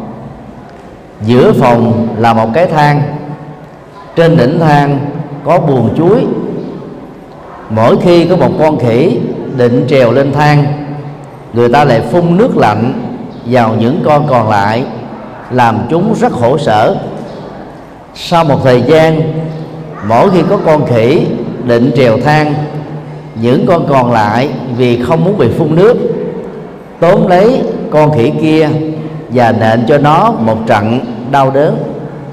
Dần dần, không có con nào trong số năm con khỉ có ý định trèo lên thang nữa. Người ta bèn bắt ra một con và thay bằng một con mới. Nhìn thấy buồn chuối thơm mộng và cái thang, con khỉ mới thắc mắc không hiểu tại sao các con khỉ kia không trèo lên và không ăn trái. Tất nhiên, bốn con kia xông vào dần cho nó một trận. Con khỉ mới không hiểu vì sao mình bị đánh, tuy nhiên không dám trèo lên nữa.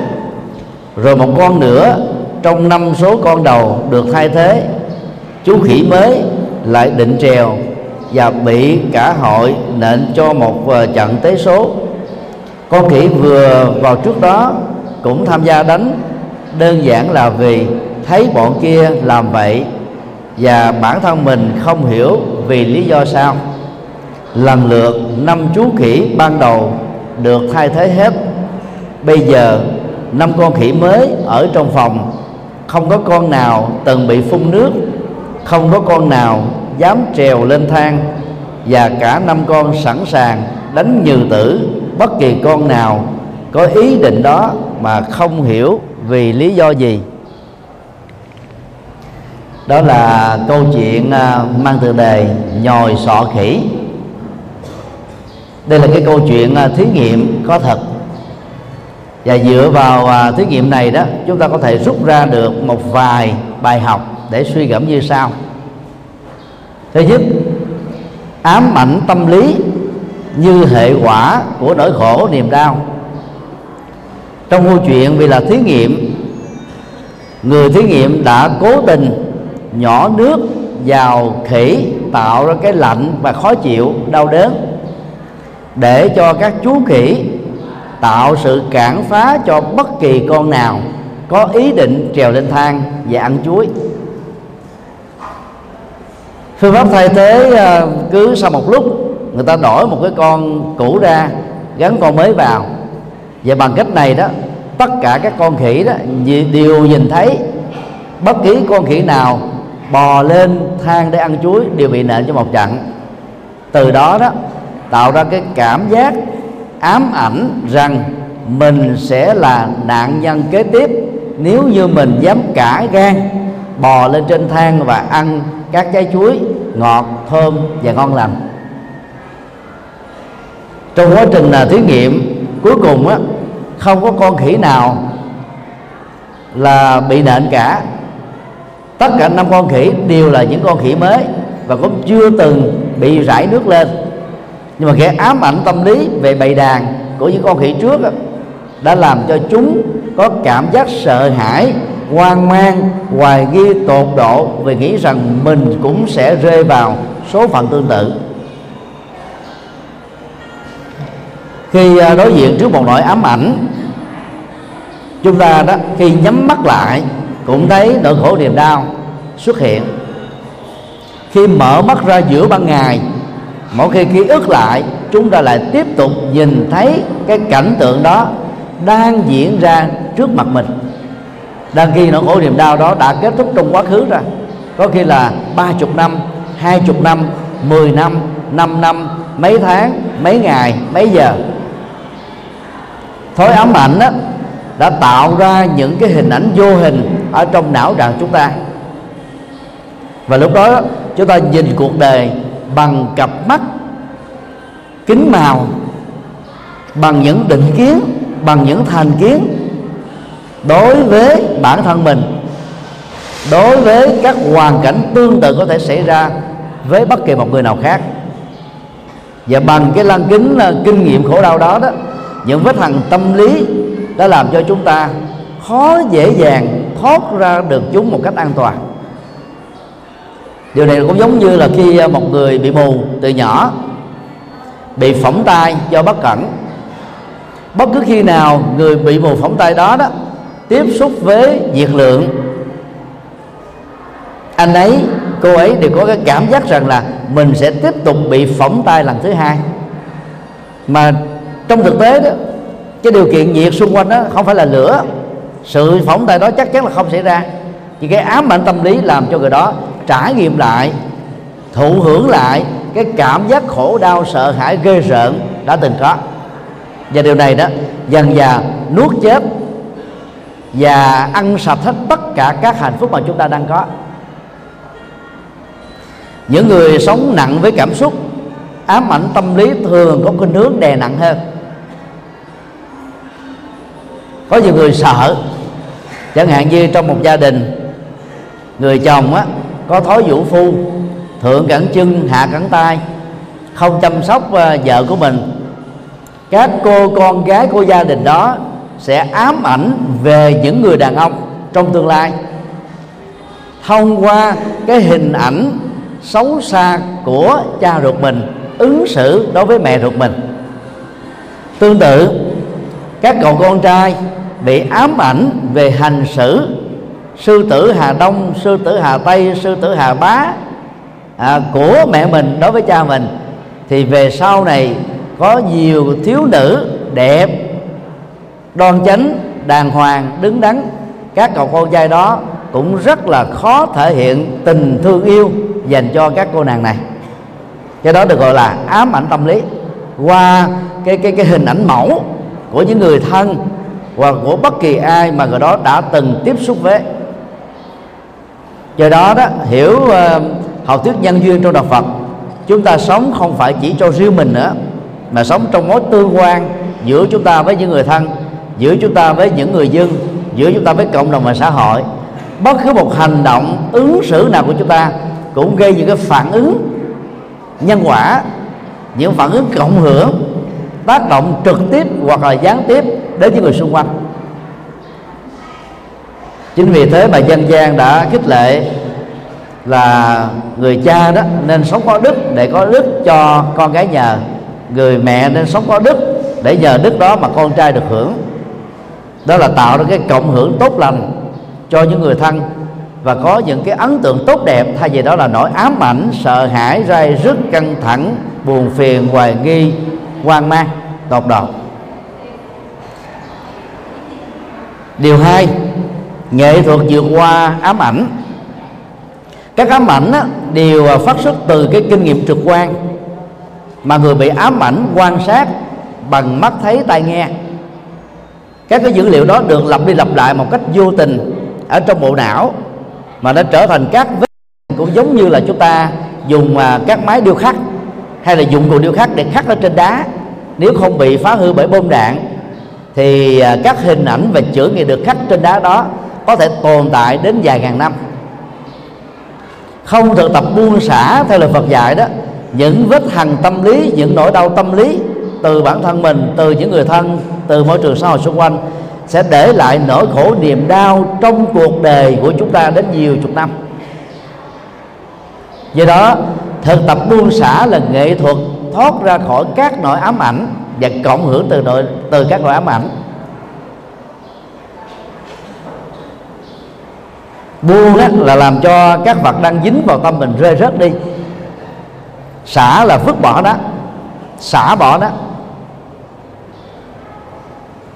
phải nỗ lực khép lại toàn bộ các nỗi đau thì chúng ta mới đặt được gánh nặng bất hạnh và những ám ảnh xuống khỏi cuộc đời của mình một trong những uh, giải pháp tâm lý giúp cho chúng ta đạt được sự buông xả đó là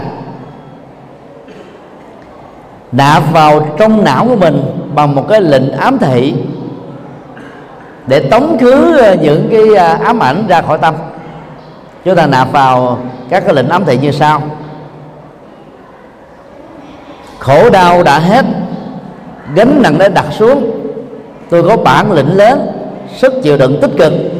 Tôi đủ sức vượt qua các trở ngại khó khăn. Quá khứ đã bị khép lại.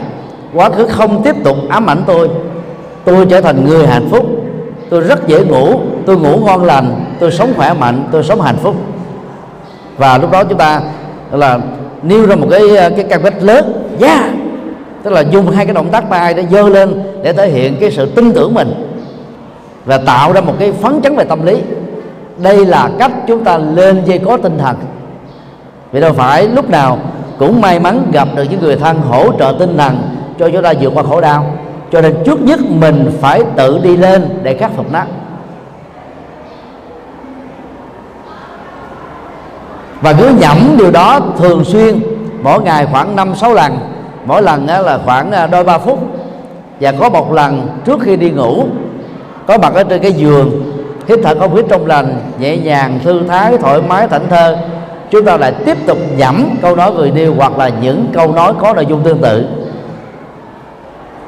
Lệnh điều khiển này sẽ được nạp vào ở trong bộ não của chúng ta và lập tức nó trở thành cái lệnh điều khiển. Thay thế các cái nhận thức tiêu cực, ám ảnh mà chúng ta đã từng có trong quá khứ. Hoặc chúng ta có thể giảm rằng là, hoàn cảnh của tôi khác với hoàn cảnh của cha mẹ tôi.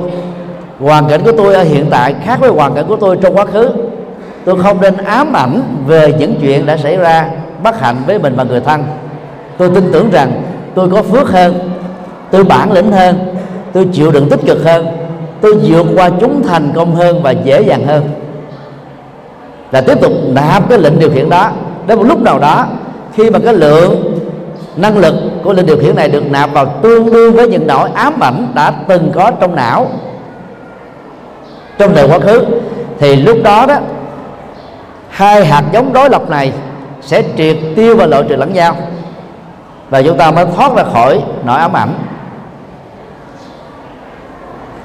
Về phương diện hỗ trợ đó, nếu người thân chúng ta bị dướng vào các cái chứng bệnh ám ảnh, chúng ta phải hỗ trợ tâm lý, nâng đỡ tinh thần hướng dẫn người đó tham gia vào các cái hoạt động hướng động, hướng ngoại.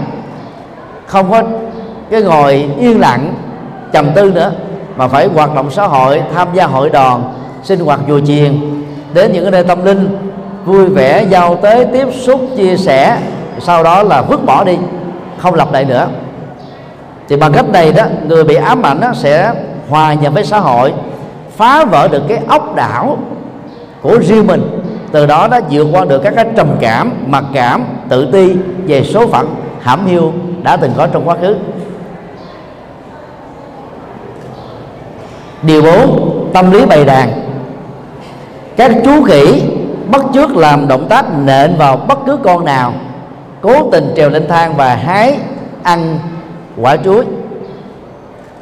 Và khi thấy một con nào đó nỗ lực làm động tác này, các con còn lại đồng loạt làm theo xã hội loài người đó mặc dù tiến bộ hơn loài khỉ và các loài động vật tâm lý bầy đàn của con người vẫn còn đó.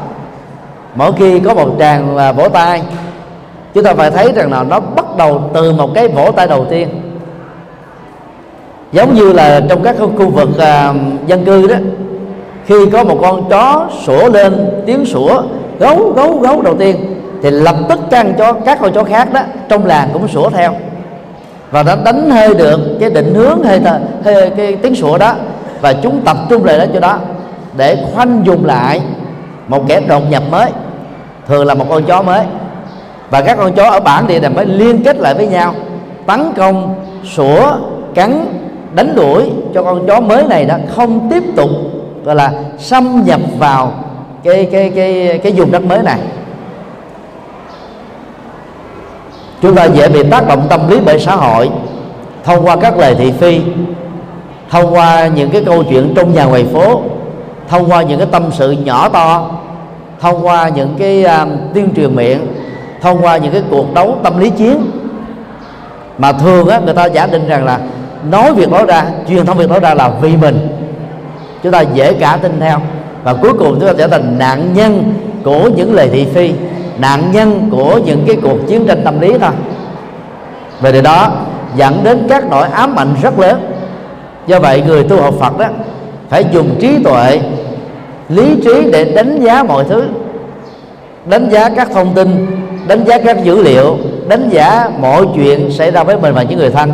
Được chúng ta mắt thấy tai nghe, để chúng ta có định hướng đi con đường độc lập và ứng xử một cách thông minh, thoát khỏi tâm lý bầy đàn mà phần lớn đó, nó làm cho chúng ta bị ám ảnh. Bởi những chuyện mà vốn ra đó, nó không cần phải như thế. Do vì tâm lý bày đàn mà hàng năm đó, các cuộc hành hương của hồi giáo đều dẫn đến những cái chết của hàng ngàn người. Chỉ cần có một người té ngã, những người đi sau đó dẫm đạp lên. Cái tiếng truy hô la lên làm cho cái cái cơn hoảng hốt nó diễn ra và người ta cứ bên dưới cứ nhào chạy lên. Và người ở bên trên thì bị đè lên chồng lên. Và cuối cùng là chết tập thể. Đó là vì là người ta chạy theo cái tâm lý bầy đàn dưới cái tác động của nỗi sợ hãi. Còn người định tĩnh đó, thì trong những tình huống như thế đó đứng lại để quan sát và tránh né những người mà đang lao tới phía trước và chẳng cần phải nhìn thấy phía trước là cái gì. Để chúng ta mới định hướng được xác định được là nó có chuyện gì nghiêm trọng đang xảy ra hay không? Đảo kim cương ở campuchia đó có một năm đó gây đến cái chết của vài trăm người là vì có một kẻ ăn trộm giật đồ bị cảnh sát bắt. Lúc đó à, kẻ kẻ trộm này mới la thắt thanh lên là min min min. Tất cả những người xung quanh đó hoảng hốt tung tành tung hoành bỏ chạy và kẻ um, kẻ xấu đó đã thoát được. Cảnh sát đang khi đó mọi người nhốn nháo đó dẫm đạp lẫn nhau và cuối cùng chết đó là đến vài trăm người. Cho nên um, tu học Phật đó, bằng thực tập thiền định chánh niệm tỉnh thức tác uh, tác ý như thật chúng ta làm chủ được cảm xúc và làm chủ được các thái độ phản ứng để chúng ta đánh giá đâu là đúng đâu là sai đâu là nên làm đâu là nên tránh chứ không chạy theo, không ảnh hưởng bởi, không chi phối bởi tâm lý bày đàn. Thì đó là một vài à, ý tưởng gợi lên từ à, câu chuyện à, nhồi sọ khỉ. Vì con khỉ giàu có thông minh, tiến bộ hơn các loài động vật còn lại, nhưng vẫn là khỉ, tức là loài động vật. Không thể bằng với con người. Khỉ đã bị nhồi sọ bằng các cái hành động quan sát con người bị nhồi sọ bằng các hành động giáo dục nhồi sọ ám ảnh nhồi sọ tâm lý nhồi sọ và người tu tập là phải giải phóng tâm mình khỏi các trói buộc tâm lý của sự nhồi sọ này. Được như thế đó, tâm chúng ta được giải thoát và giải thoát đó được gọi là giải thoát bằng tâm. Mà muốn được giải thoát bằng tâm á, thì chúng ta phải hướng đến cái nội dung giải thoát thứ hai mà Đức Phật đã dạy, đó là giải thoát bằng trí tuệ. Hay nói cách khác, trí tuệ là chiếc chìa khóa có thể giúp cho chúng ta giải thoát được tất cả các trói buộc của tâm, các rối buộc của nỗi khổ niềm đau, các rối buộc của những nỗi ám ảnh đã từng có trong quá khứ và hiện tại này. Chúc các quý phật tử được an lành.